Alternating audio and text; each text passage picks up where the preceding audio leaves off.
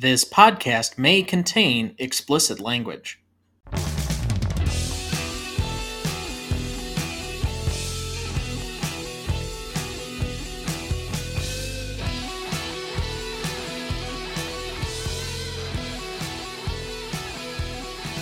Welcome to the Greatest Movie of All Time podcast, the show that uses a unique grading style to redefine what the greatest movies are.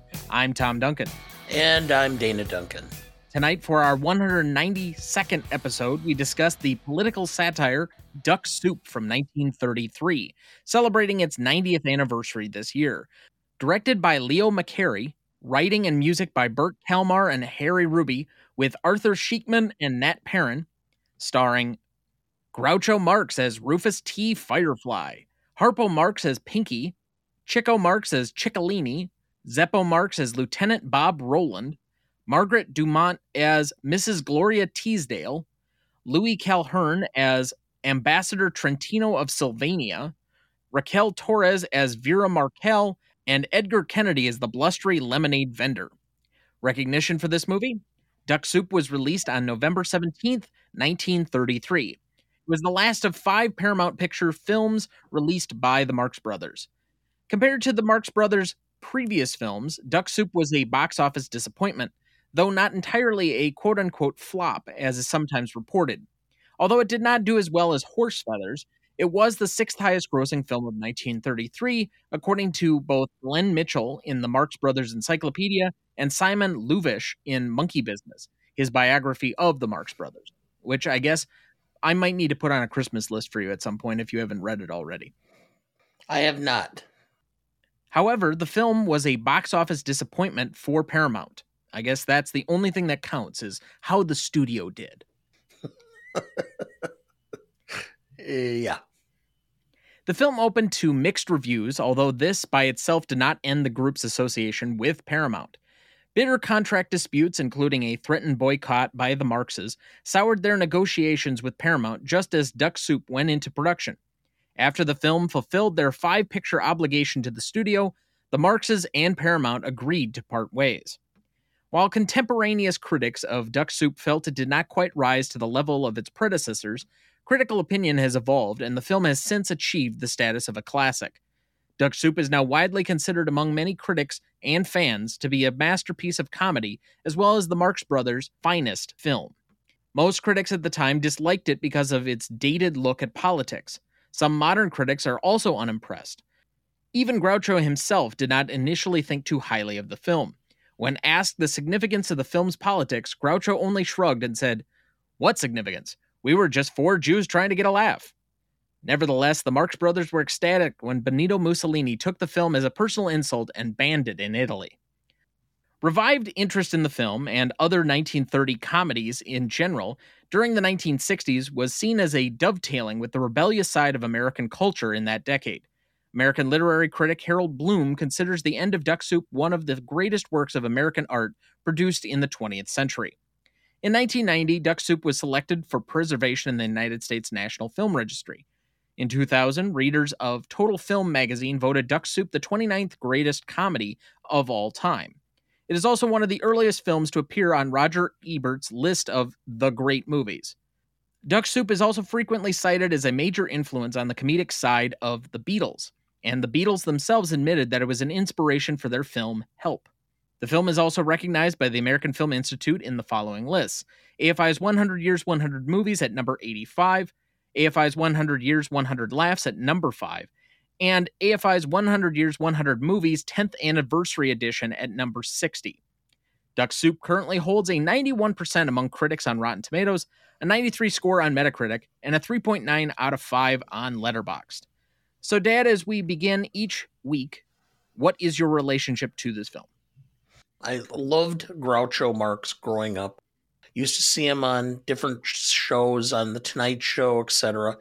My dad always talked longingly about when they first got television. Groucho was doing the TV show You Bet Your Life, and I've always had an interest. I I watched several of their early films and enjoyed them a lot, and then about the time I was going through a period where I was watching all these old reruns of What's My Line Groucho was a uh, regular panelist for a while. And so I kind of got interested in all of their films. So I went out and actually bought the entire collection of the Marx Brothers films and sat down and started watching them. And this was one of those that I watched. That would have been about uh, 15 years ago. That sounds about right in the timeline. I think you bought the entire collection at, ironically, a Black Friday sale, and we just got done with that, I guess, consumerist holiday. But I guess part of my relationship to it is, again, through you, like most of the movies that I've found. And for a while, I kind of actively avoided them because I didn't think they would be necessarily funny for me. And so when I finally broke down and finished the AFI Top 100 list, both the 1998 and 2007 versions, and this and A Night at the Opera being on those lists, it was something I had to finish. And since I had time during the pandemic, I finally put them on. And I believe I remember saying this in our A Night at the Opera episode. I was frankly shocked by how funny they still appeared. And again, if you've not heard any of our previous episodes, I am the renowned comedy snob. I hold myself to account on that. There is not a lot that tickles my fancy anymore. It used to be you did not have to try very hard to get me to laugh and roll on the floor. And I was the class clown in a certain regard because I was the kid who laughed like a hyena and would just bust it just about anything. And now it's almost the complete opposite. It takes a lot to get me to laugh at shit. So for me to say that I still think these are funny is a high bar to clear. Well, they're timeless. And part of it is is the two areas that do not age is acerbic wit, which is Groucho, and just the bizarreness uh, that can uh, be accentuated through pantomime, which is Harpo. And the two of them did not age one bit. Groucho is the predecessor. There would not be George Carlin, Richard Pryor, the people that made the intellectual double entente, where they twist the words to make them funny, uh, that have the ability to be acerbic, to be to use satire to be uh, to be snide and make it into some sort of a funny anecdote or joke. There's so many of those that are in this film, and it basically lampoons so much of government and the way that uh, government operates and tries to make it seem so serious when in fact sometimes it's just comical in and of itself. Well, I'm not a particularly big fan of physical humor, and I would say probably Harpo's my third favorite of the primary Marx brothers. But to say that the acerbic and the witty doesn't necessarily age is not something I am going to agree with. In fact, I think there's at least a couple of moments in this that contextually don't age well particularly how Groucho seems to be constantly fat shaming Mrs. Teasdale. True. So there are moments where it, it doesn't age always the best because sometimes there's a context with which we're just missing things. So a historical context or a cultural context that we wouldn't have gotten 90 years from now. But the same premise or setup or how to structure those types of jokes, I think is still funny. So even if the joke doesn't necessarily age as well itself, you could still use the bones of it. You know, and I was chuckling along with watching this again over the yes. weekend, which you were tickled by. Yes. There is something a little bit different about these that they haven't aged. And I don't want to just write it off as anything can necessarily last or survive and be still labeled this funny 90 years later this is a little bit special for me because you put on the Stooges, and I'm just not nearly as into that. You put on Bob Hope, and that's just going to age poorly for me. So no, Bob Hope does not age well. So I think this is a little bit special because it is a form of comedy that I think a lot of modern comics derive their work from. And I, I think you're right that Groucho is the predecessor or the forefather of a lot of the great comics that I love. The guys who turn either societal mores on their edge or use wordplay, you know, double meanings, get you to think one way and then trick you the other way. Somewhat of a surprise humor in that regard. I mean, the one thing that I know, noted that you really enjoyed was when Harpo pulls the blowtorch out of his pants to light his cigar. Well, that's just because it was such overkill. that's the whole point. Yes. So, what is the movie about? If it's about anything, I think it's just a send up of politics. I mean, this is at a time, 1933, where the world and especially Europe was in levels of upheaval. I mean, we had uh, Mussolini's rise to power in in uh, Italy. We had Franco uh, in the Spanish Civil War, and that within that time frame. And I think this was just the Marx Brothers' way of pointing out the stupidity that really is. We think government and people in government know what they're doing, and in actuality, most of the time they're just winging it and really aren't as bright as we think they are. Honestly, I, I again would have to counterfactual that. I think the going sentiment at the moment is is that people in government know absolutely nothing. Mm-hmm. The public sentiment has, I think, gone too far in the other direction from where this movie maybe takes its its cues. But that doesn't mean it's still not poignant for a couple of things like good governance or diplomacy such as if you hatch a plan to get the ambassador of Italy to slap you in the face and then you end up slapping him in the face, it may not go well for you. True. So, there are not a lot of straight comedies that garner this much critical praise. Why do you think the Marx Brothers have broken through years worth of comedy even now? Because I remember distinctly, I think the first time I watched this was on a like the TCM app it was like watch TCM. And because we had the direct TV sign in, I could watch this, but I, I watched the introductory clips and I think they were showing it during a specific point in time where they had a pre-recorded thing with Billy Crystal commenting how the Marx Brothers were still influential to modern comedians. Why is it that these guys are this special? There are certain comedians because of the type of comedy, the level of intellect involved, uh, their connection to people in general that just simply are pioneers and do not age. The Marx Brothers, I think, continue.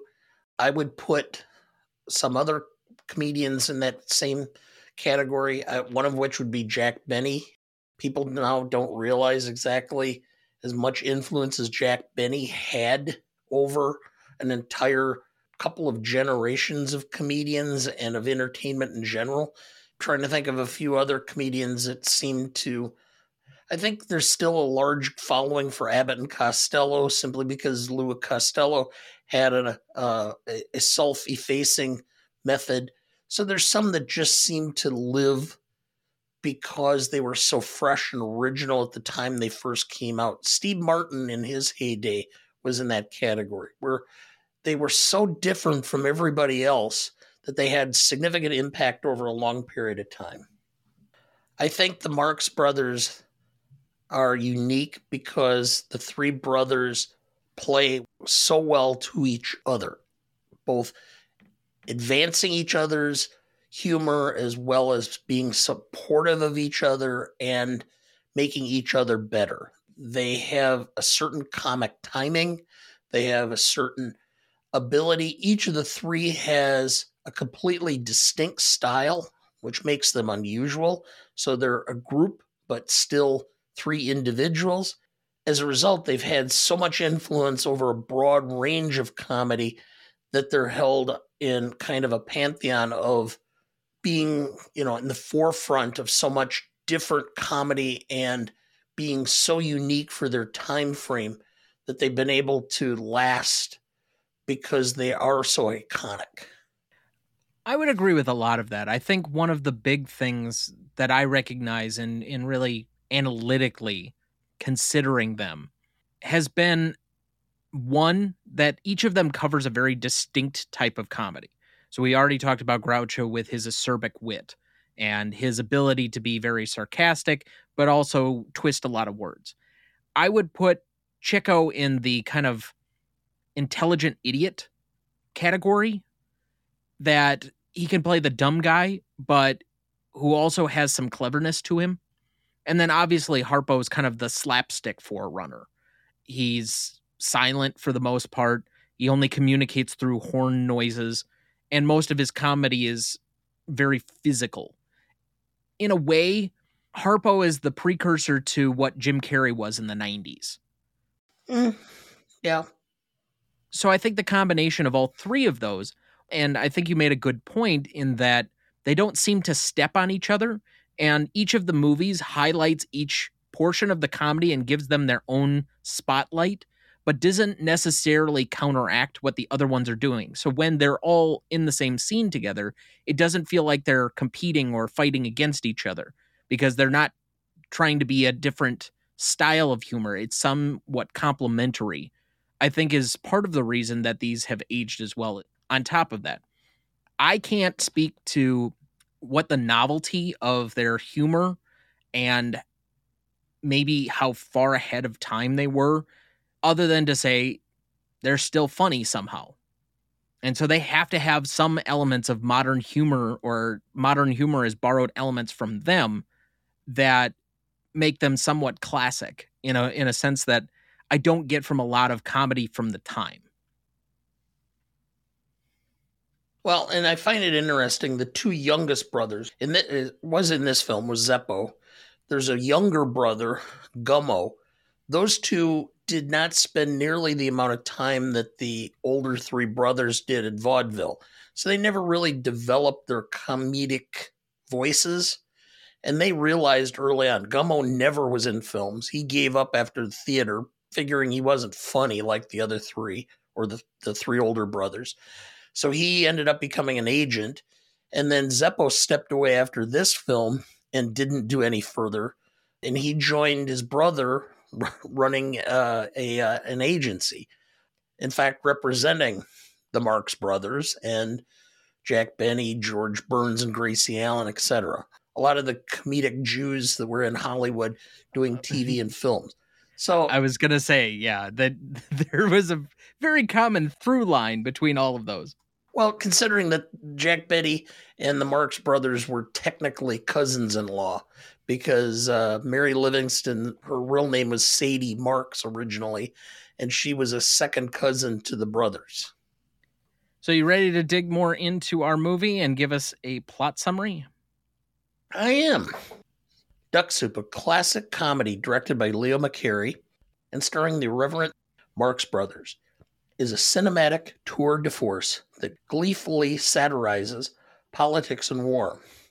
Released in 1933, the film unfolds in the fictional realm of Freedonia, a nation on the brink of bankruptcy and political chaos. Groucho Marx, in his iconic role as Rufus T. Firefly, is appointed as the country's leader, bringing his signature wit and anarchic charm to the forefront. As Firefly navigates diplomatic relations with the neighboring nation of Sylvania, chaos ensues, leading to a riotous blend of slapstick humor and razor sharp satire. Duck Soup remains a timeless masterpiece, celebrated for its brilliant wordplay, absurd antics, and a biting critique of governmental absurdity that resonates across generations. The film's legacy endures as a testament to the Marx Brothers' unparalleled comedic genius and their ability to use laughter as a powerful weapon against the follies of the world. Thank you. Did you know? Groucho Marx offered the following explanation for the movie's title Take two turkeys, one goose, four cabbages, but no duck, and mix them together. After one taste, you'll duck soup the rest of your life. Did you know? Screenwriters Harry Ruby and Bert Kalmar were standing on the set one day when an extra standing next to them said, I don't know who wrote this stuff, but they ought to be arrested. They should be in a different business. Kalmar, who was known as a rational and calm man, said to Ruby, I'm going over to hit him. Who does he think he is? He's just an extra. But before fisticuffs erupted, Kalmar and Ruby were informed that Chico Marx had paid the extra to rib the screenwriters just for the hell of it. Did you know? This is the final film of Zeppo Marx. After the film's premiere, he quit the Marx Brothers, citing a dissatisfaction with movie acting overall, and a weariness with being the butt of jokes regarding him as the unfunny Marx brother. Did you know? Leo McCarey told Cahiers du Cinema in 1967, quote, I don't like duck soup so much. I never chose to shoot this film. The Marx Brothers absolutely wanted me to direct them in a film. I refused. Then they got angry with the studio, broke their contract, and left. Believing myself secure, I accepted the renewal of my own contract with the studio. Soon the Marx Brothers were reconciled with Paramount, and I found myself in the process of directing the Marx Brothers. The most surprising thing about this film was that I succeeded in not going crazy, for I really did not want to work with them. They were completely mad. Did you know? The residents of Fredonia, New York, protested because they feared that the similar sounding nation would hurt their city's reputation. The Marx Brothers quipped in response, telling them to change the name of their town to keep from hurting their movie. Did you know? It was Leo McCarey's idea to film the mirror sequence, based on an old vaudeville routine. It reportedly took only two hours to film. And with that, we'll take our first break, and we'll be right back. Before we jump back into the episode, next week for our 193rd episode, we discuss another Western classic with Shane from 1953, celebrating its 70th anniversary this year. Directed by George Stevens, written by A.B. Guthrie Jr., music by Victor Young, starring Alan Ladd, Jean Arthur, and Jack Palance. You won't want to miss that one, so watch ahead of the show by searching the Reelgood app to find where it's streaming for you. That's R E E L G O O D. Dad, we have best performance up first here. Who do you have down? I have Harpo. I think that this is actually probably one of the best films Harpo did because there were so many different over the top props, actions, scenes, and such. So I went with Harpo. I mean, Groucho is usually the better of them simply because I personally relate more to his sense of humor. But in this particular case, he had some great lines, but I don't think this was his best performance. I think Harpo stole the show. So let me ask this.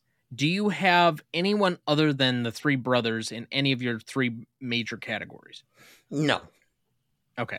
And do you have them all for a different one? No. Oh, so you have somebody doubling up somewhere. No. Well, kind of.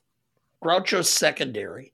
And most charismatic, I have to give to all three brothers collectively as a unit because of their ability to interplay and support and enhance each other's comedy. So it might be surprising. I think I mentioned it originally on the A Night at the Opera episode, but for whatever reason, I like Chico always the most. So he got my best performance. I think the way he has to deliver a lot of the rather roundabout logic lines. I mean, going back to opera and how he has to talk about the contract writing. This one, there's a line in here that I'll give later about them following Firefly and then going to the ball game or not going to the ball game. The way he has to deliver those and with such quick, wry seriousness, but that they're just funny written. I, I think he at least for me, is always going to be my favorite of the performers. And I kind of that's how I defined best, at least for this one, because I had Groucho in best secondary. Again, always great to hear as a Serpic And I had most charismatic as Harpo. Okay. I mean, I, like I said, I, I'm not a huge physical comedy guy, but I found Harpo endearing in this movie, particularly the lemonade stand guy and his kind of like battles with him back and forth uh, I thought were fairly endearing. But Groucho's just got a way of deliver of line delivery as well that is always going to tickle me. So I just because they're so defining to how these movies are done. I, to say somebody else wrote the jokes or the comedy, even if it's not their words directly, it feels like they make each of these pieces their own, regardless of the movie. So I I thought there was going to be no way to go except that in some capacity you have all three of them nominated for something of one of these categories. It makes sense. And I and I as far as charismatic, I mean, I could have given it to any one of the three. So I gave it to them collectively because I think the three of them together are more than the individual sum of the parts. Let's go to best scene then. So I have eight down. I have the introduction of Firefly.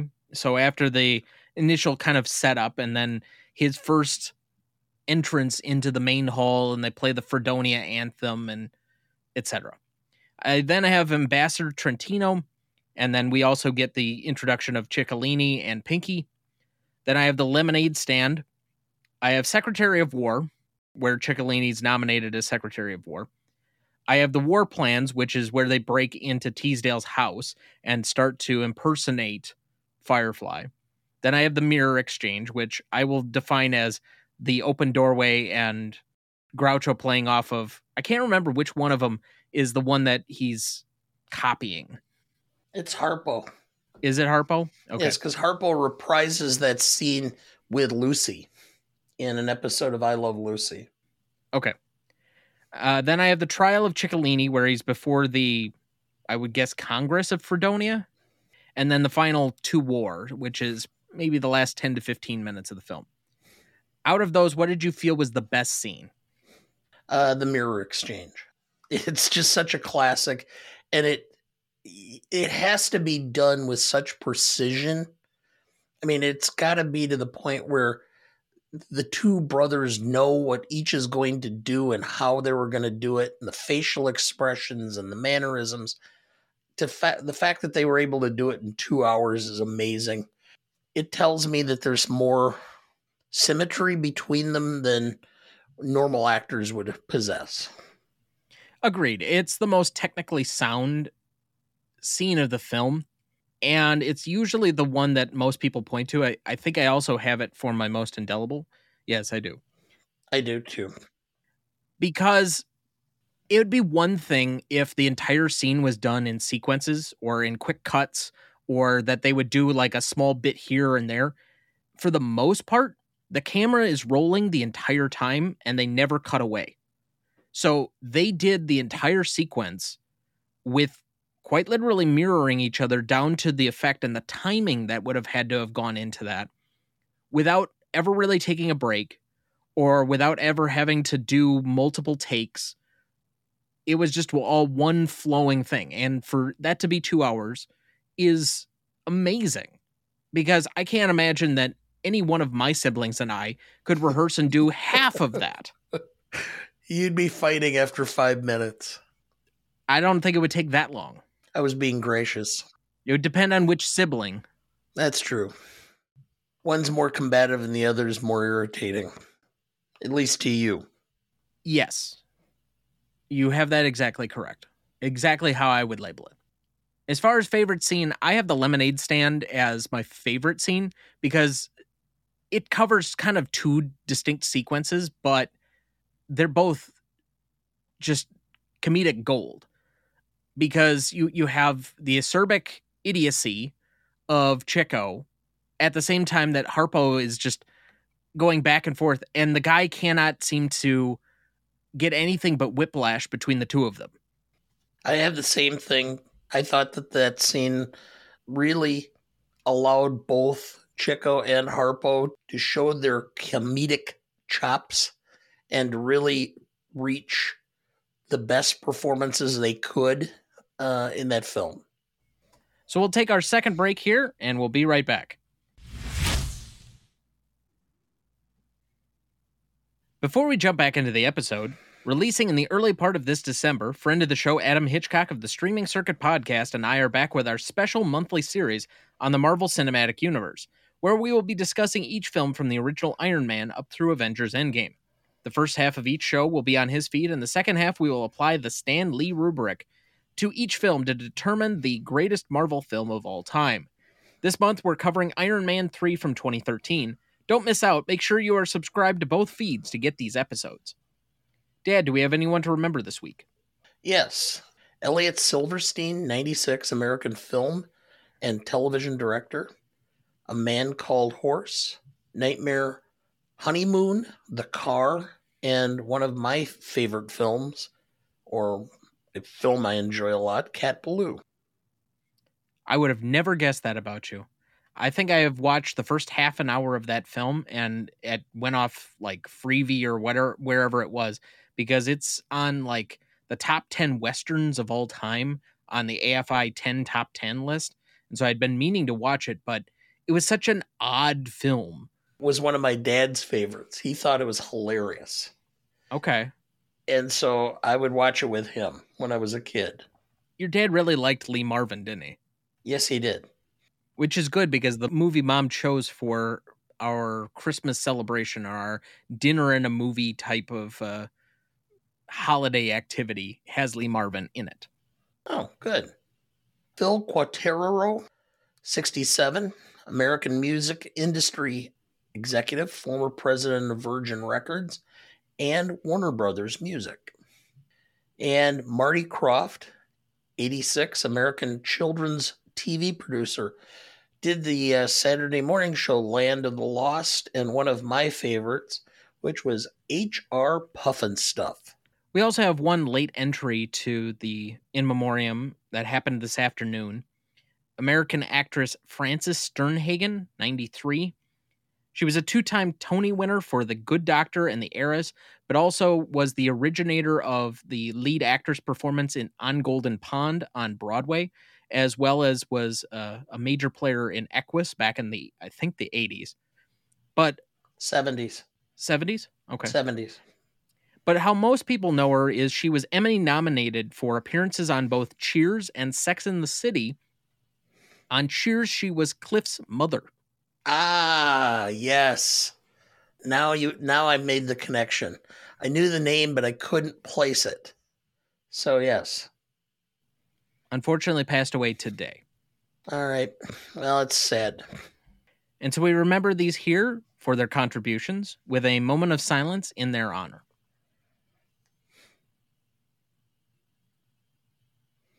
Thank you. Not that we can really commemorate them well with any of the quotes from a Marx Brothers movie, but we're going to try. Best funniest lines. Not that I care, but where is your husband? Why, he's dead. I bet he's just using that as an excuse. I was with him to the very end. No wonder he passed away. I held him in my arms and kissed him. Oh, I see. Then it was murder. Rufus T. Firefly. Gentlemen, Chicolini may talk like an idiot, look like an idiot, but don't let that fool you. He really is an idiot. I implore you, send him back to his father and brothers, who are waiting for him with open arms in the penitentiary. I suggest that we give him 10 years in Leavenworth or 11 years in Twelveworth. Chicolini, I'll tell you what I'll do. I'll take 5 and 10 in Woolworths. Ambassador Trentino. Now, Chicolini, I want a full detailed report of your investigation. All right, then I tell you. Monday we uh, watch uh, Firefly's house, but he no come out. He wasn't home. Tuesday we go to the ball game, but he fool us. He no show up. Wednesday he go to the ball game, but we fool him. We no show up. Thursday was a double header. Nobody show up. Friday it rained all day. There was no ball game. We stay home. We listen to it over the radio. I read that to your mother when I was putting this my notes together, and she said, "Well, how did they listen to it on the radio if it was rained out?" I'm like, okay, honey, that's the joke. Oh, okay. Ambassador Trentino, I didn't come here to be insulted. Firefly, that's what you think.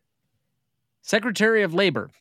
The Department of Labor wishes to report that the workers of Freedonia are demanding shorter hours. Firefly. Very well, we'll give them shorter hours. We'll start by cutting their lunch hour to 20 minutes. Minister of Finance, Your Excellency, here's the Treasury Department's report, sir. I hope you'll find it clear. Firefly, clear, huh? Why, a four year old child could understand this report. To uh, Roland, run out and find me a four year old child. I can't make heads or tail of it. Lemonade vendor.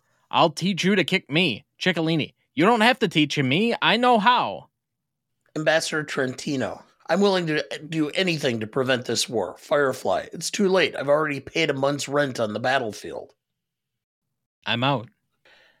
Mrs. Teasdale, as chairman of the reception committee, I open you with welcome arms. Firefly, is that so? How late do you stay open? Firefly, now you're the Secretary of War. What kind of army do you think we ought to have? Chicolini. Well, I tell you, I think I think we should have a standing army. Firefly. Why why a standing army? Because we save money on chairs. That's it. All right, so that takes us to the Stanley rubric. Legacy is up first. Do you want to go first or second? Go ahead. So this is a tale of two halves on the one hand, I think it's revered by comedians and people in the industry, critics who love these movies, and we've come to appreciate it through them a little bit. Although I think you had more of an appreciation going back to your youth than I did about these. But I've at least come around on them due to critic sentiment. Otherwise, I probably would have not ever picked these up, and I enjoy them. It's made me want to go and watch the other ones if they were available. It's a little bit hard to find them sometimes. But on the other hand, can you think of anybody that you regularly interact with that can name more than one of the Marx brothers? You might be able to get enough people that will name Groucho, which I still think is a very limited percentage of the population. You might get 25%. It depends on your age because people at my age or older will be able to remember the Marx Brothers better. Unfortunately, last year I lost a friend uh, who was a judge who had in his chambers uh, movie posters of the Marx Brothers and was a huge Marx Brothers fan. And when I would go and visit and we'd sit in chambers, we would talk about the Marx Brothers films. But it's it's rare.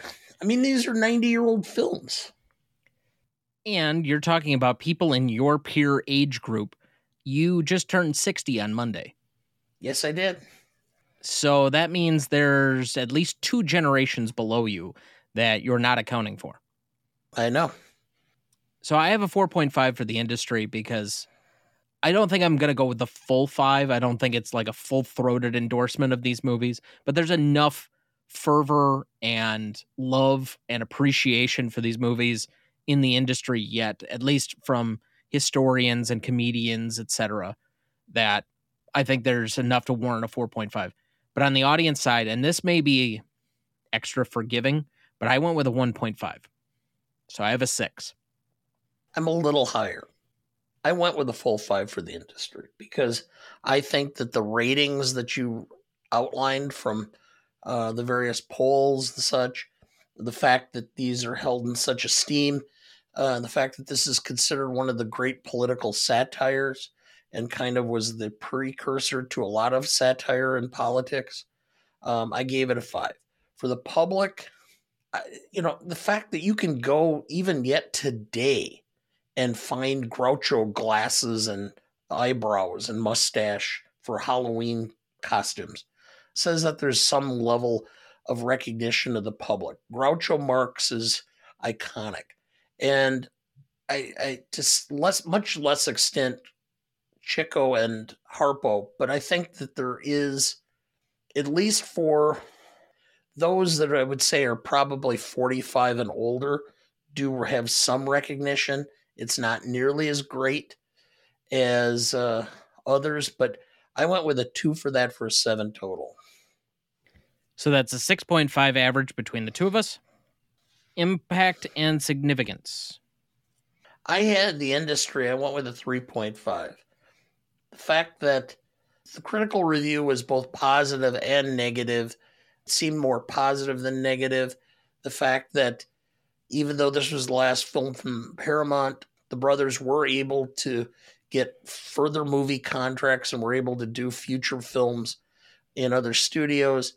So I think to some extent, so I wanted 3.5 for those reasons. It did finish fifth, as a, I read uh, as far as box office for 1933, which is no small feat.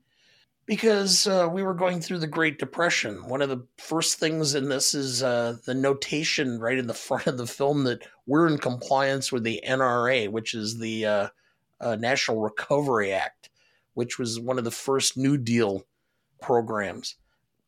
So it kind of was a stark reminder that this film came out during a period of time where, uh, what was it, 18 or 20% of Americans were unemployed so the fact that it finished and drew is a big factor. So I wanted the 4.5 for the public.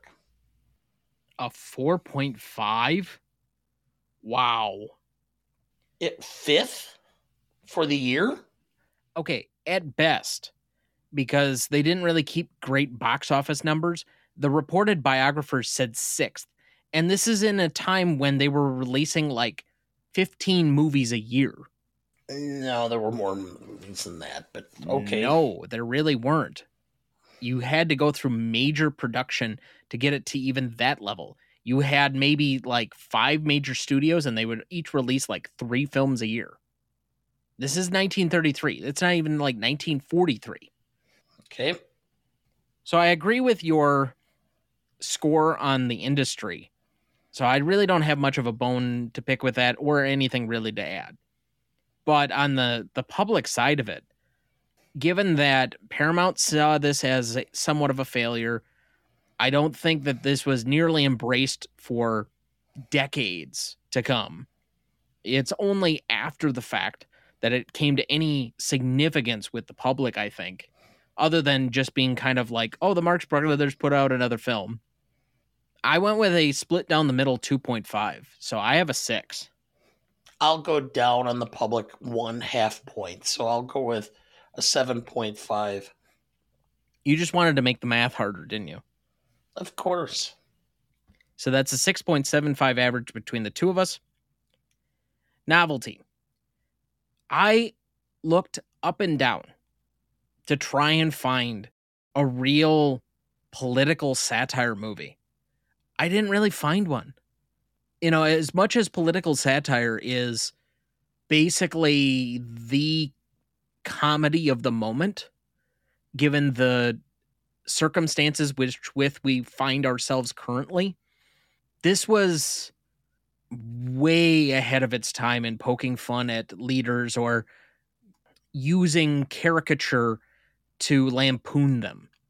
It was not a time where we were used to poking fun at our leaders. In fact, we always look to them for quiet strength and leadership, and that they could hold everything together if we just gave them our support.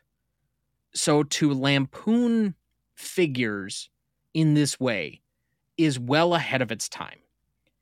Also, the fact that it was not particularly received well in its time, I think is further evidence that it was ahead of its time my only point down is going to be in the execution because for the few Marx Brothers films that I've seen, I don't put this ahead of several of the other ones.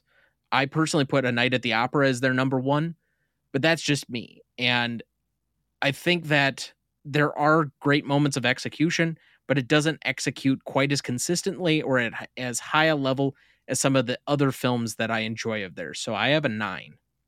Well, I'm also at a nine. I, I, there is nothing. This really was the beginning of the of the political satire film, and started that genre. Uh, I gave it a point down, in large part because I think to some extent that the the execution wasn't quite I think they toned down the satire to some extent because they didn't think it would play as well as it should. And so it's not quite the level of sharp wit that I would have liked to have seen necessarily. So I gave it a point down for that, but otherwise, yeah, it's completely novel. Classicness. Normally I let you go first, but I, I feel like I want to lead this one off.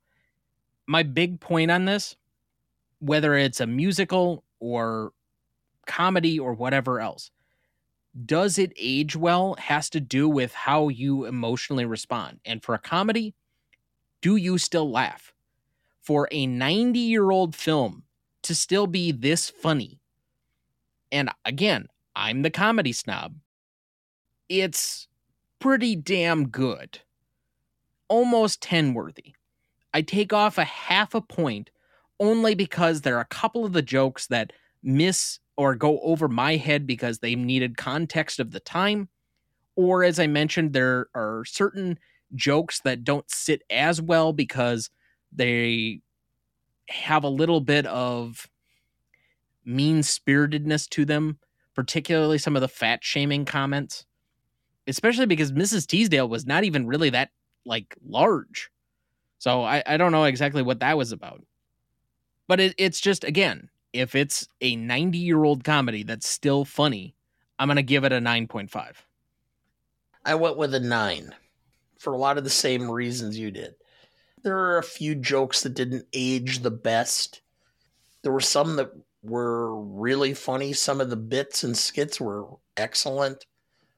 So I, I gave it just a little bit down for that. But again, you know, it, like you said, it's not a 90 year old film.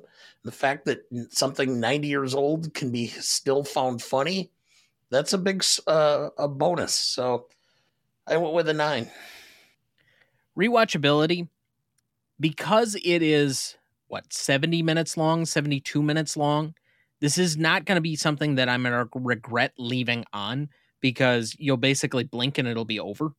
However, the last part of the film really drags for me. They did not know exactly what to do for satirization of war, especially being post World War 1 and right before World War 2. And it leaves me a little bit wanting for the last 10, 15 minutes of the film to have to watch that. I really kind of tune out by that point. The political humor, I think, is still quite right on. But once they get to the war part, I kind of it, it loses something for me. So the first 45 minutes, fantastic. And it does give me the onus to watch other Marx Brothers films. So I have to give it a little bit of credit for that. I go for a three that I would put it on in the first place because I still think there is enough funny in here to warrant that. I would probably have a night at the opera even higher, and a four that I would leave it on. So I have a seven. I have 7.5 because this is one that I think that most people, especially people that have a tendency to be a little more snooty because of, you know, they think they're too intellectual for the Marx brothers. This is one you could put on and convince people that there's more to the Marx brothers than what they thought. Uh, this is a film that I want to put on my list to rewatch periodically simply because it is so funny. I haven't seen it now again in probably at least a decade, and I kind of regret the fact that I hadn't watched it again. So 7.5 for me. So that's a 7.25 average between the two of us. Audience score for this one, we had an 84% for Google users, a 91% for Rotten Tomato users, giving us an 8.75. So to repeat the categories, we had a 6.5 for Legacy, a 6.75 for impact and significance, a 9 for novelty, a 9.25 for classicness, and a 7.25 for rewatchability, plus the audience score of 8.75, giving us a final total of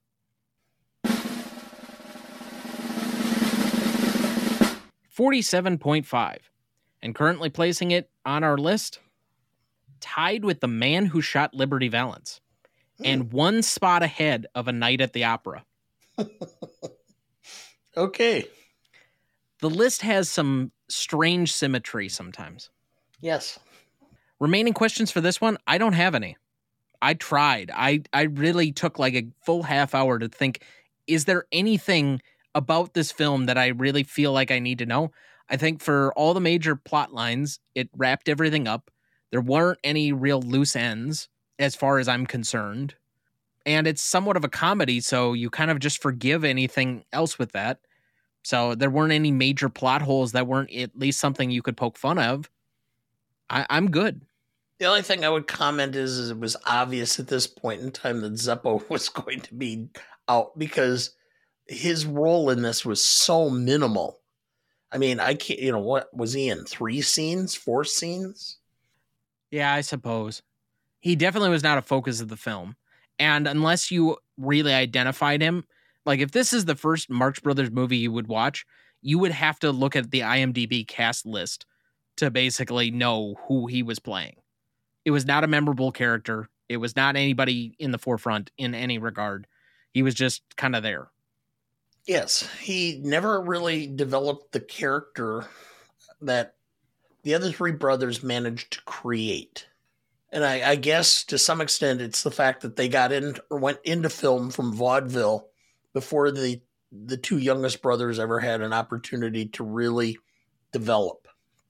So I guess we move on to final thoughts for the week. Well, we, uh, you, I, and mom, or I should say, mom, you, and I went to see Napoleon. okay. I enjoyed the film. It was highly entertaining to me. It helps tremendously if you have a background in European history uh, so that you can follow along because it does a really poor job of explaining the time frames and what's exactly taking place. And unfortunately, the script left what could have been a pretty fine performance by Joaquin Phoenix. Basically, is a two dimensional Napoleon, really not providing much in the way of explanation of what he was or what made him tick or why he impacted European history so you know, I, on a scale of one to 10, I would say it's about a five, five and a half, simply because I like the cinematography. I like the war scenes and the action. I think it was a generally well done film, but the script and how it was portrayed, there could have been so much more done with this. There are a lot of Ridley Scott movies that I like. There are a lot of Ridley Scott movies that are decent, if not at least tolerable this one I was completely fucking bored in. It was a visual Wikipedia entry for two and a half hours. Some of the scenes were very well directed as set pieces, as large scale war set pieces. But that does not make a movie. This movie lacks point of view, it lacks anything that it's really trying to say or accomplish or let us know about the character or his wife or the circumstances in Europe at the time or why this man is revered or important. Because realistically, Napoleon is one of the defining figures of his era, of probably an era before and after him as well, because he kind of bookends one era, at least in European politics, and he begets at least militarily, another complete era after him. But we have almost nothing said about that. And so we just go through these amalgamation of scenes where we flit from one supposedly important event in his life to the next without adding any context really or any through line for two and a half hours. I don't see what the importance of this film is. And I think it's unfortunately one of the biggest misses of the year. And I'm always hard on biopics, but this one, woo boy, does it take the cake. It is comfortably inside my bottom 10 for the year. Now, that's not a huge list because I don't watch a lot of newer films in the same way that some people do. I get in a lot more TV than I do necessarily films. But other than some of the monstrosities that we've had this year from like the comic book franchises, this is like right up there with them as far as I'm concerned. It was a true disappointment, even though I was not expecting much from this film.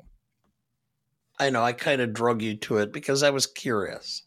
You know, I mean, I have a background in Russian history, so I was curious as to how they were going to portray the invasion of Russia and such.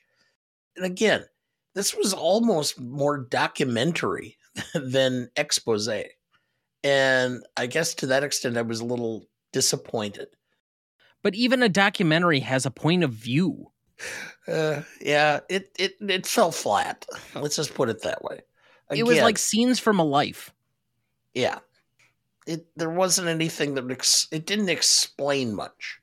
Realistically, we today the, the way military or our armies are organized was established by Napoleon. You have companies, regiments, eh, divisions. That's how Napoleon did it. And he created what is the modern military by his organization. Some of that would have been interesting to see exactly why he was considered to be a military genius. But you only got a little taste of it once in a while, you know, where they kind of did some strategy that kind of looked like, you know, he knew something more than what everybody else did. But even that, the Battle of Auschwitz or Austerlitz, excuse me, is factually wrong. So so you can't even you can't even rely on that to see his brilliance as a as a field commander. I don't really have anything more to add than what I've already said as far as that goes. It would be like beating a dead horse, of which there were many in this film. That is true. This is one where this will eventually find its way onto streaming.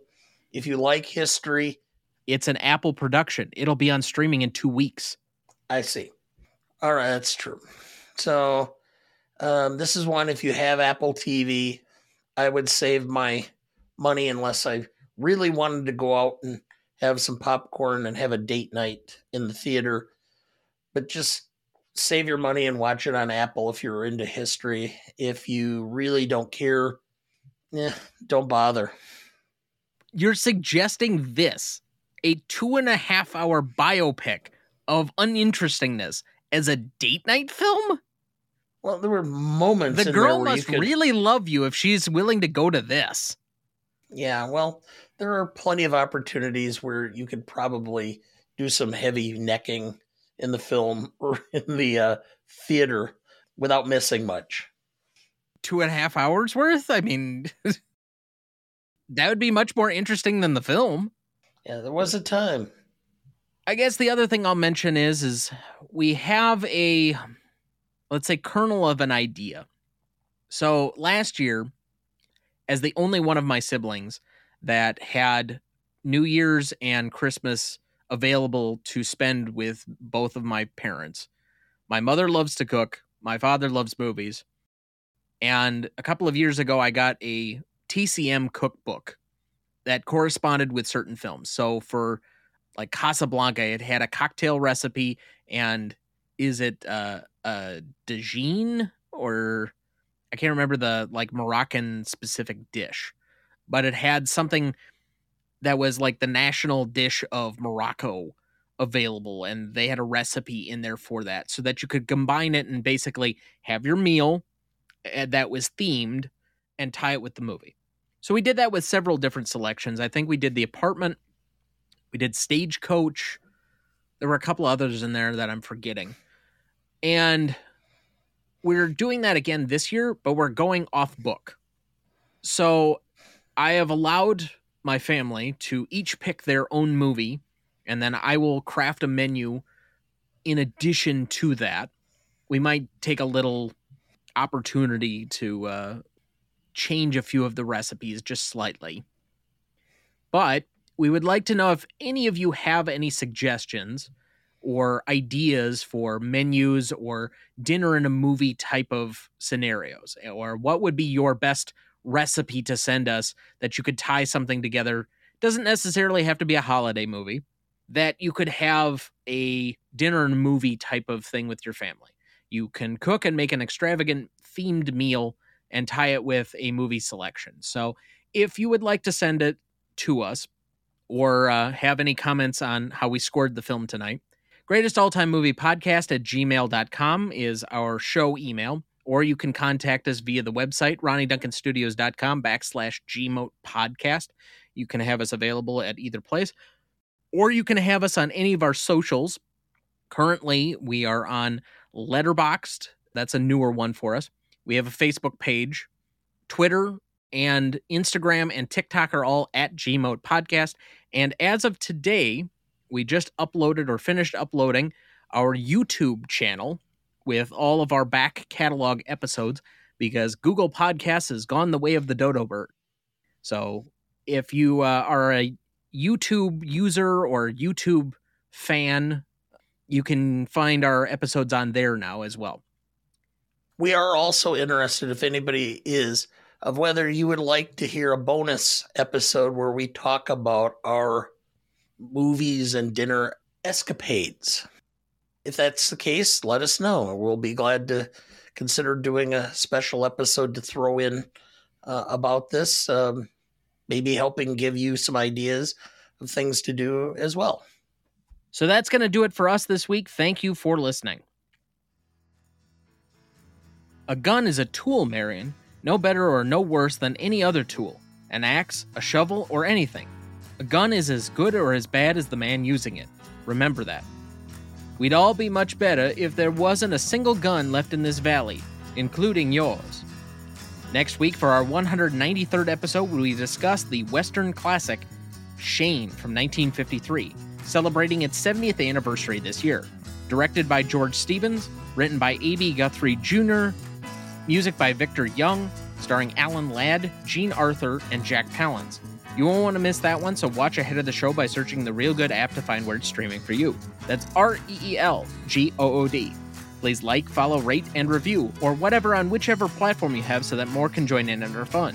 You can also email the show at the new ronnyduncanstudios.com or at Greatest All Time Movie Podcast at gmail.com. Find our new Facebook page under Greatest Movie of All Time Podcast, or find us on Instagram, X, Letterboxd, or TikTok at the handle at Gmoat Podcast.